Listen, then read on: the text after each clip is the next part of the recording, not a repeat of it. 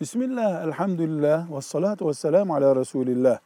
Haram mal aile bütçesine katıldı. Sonra herkesin aklı başına geldi. Tövbe etmek istiyorlar. Ne yapacaklar? İki şey var. Birincisi bu birisinin çalınmış, gasp edilmiş malıysa hiç çaresi yok. Götürülüp teslim edilecek ki tövbe gerçek tövbe olsun. İki, birisinin malı değil. Rüşvetti, idari işlem hatasıydı veyahut da kumardı, benzeri faizdi, benzeri sistemi itibariyle haram olmuş. Ama mesela kamu malıydı.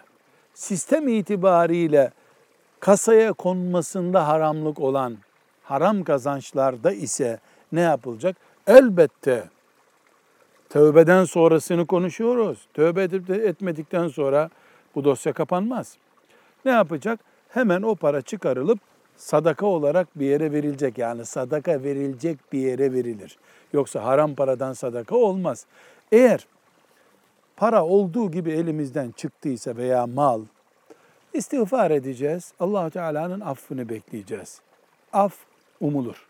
Hayır, e, para elimizde ama mesela o parayı veya malı götürüp e, sadakaya verdiğimiz zaman biz çoluk çocuk aç kalacağız. O derece fakir biri haline geldik bu son dönemde.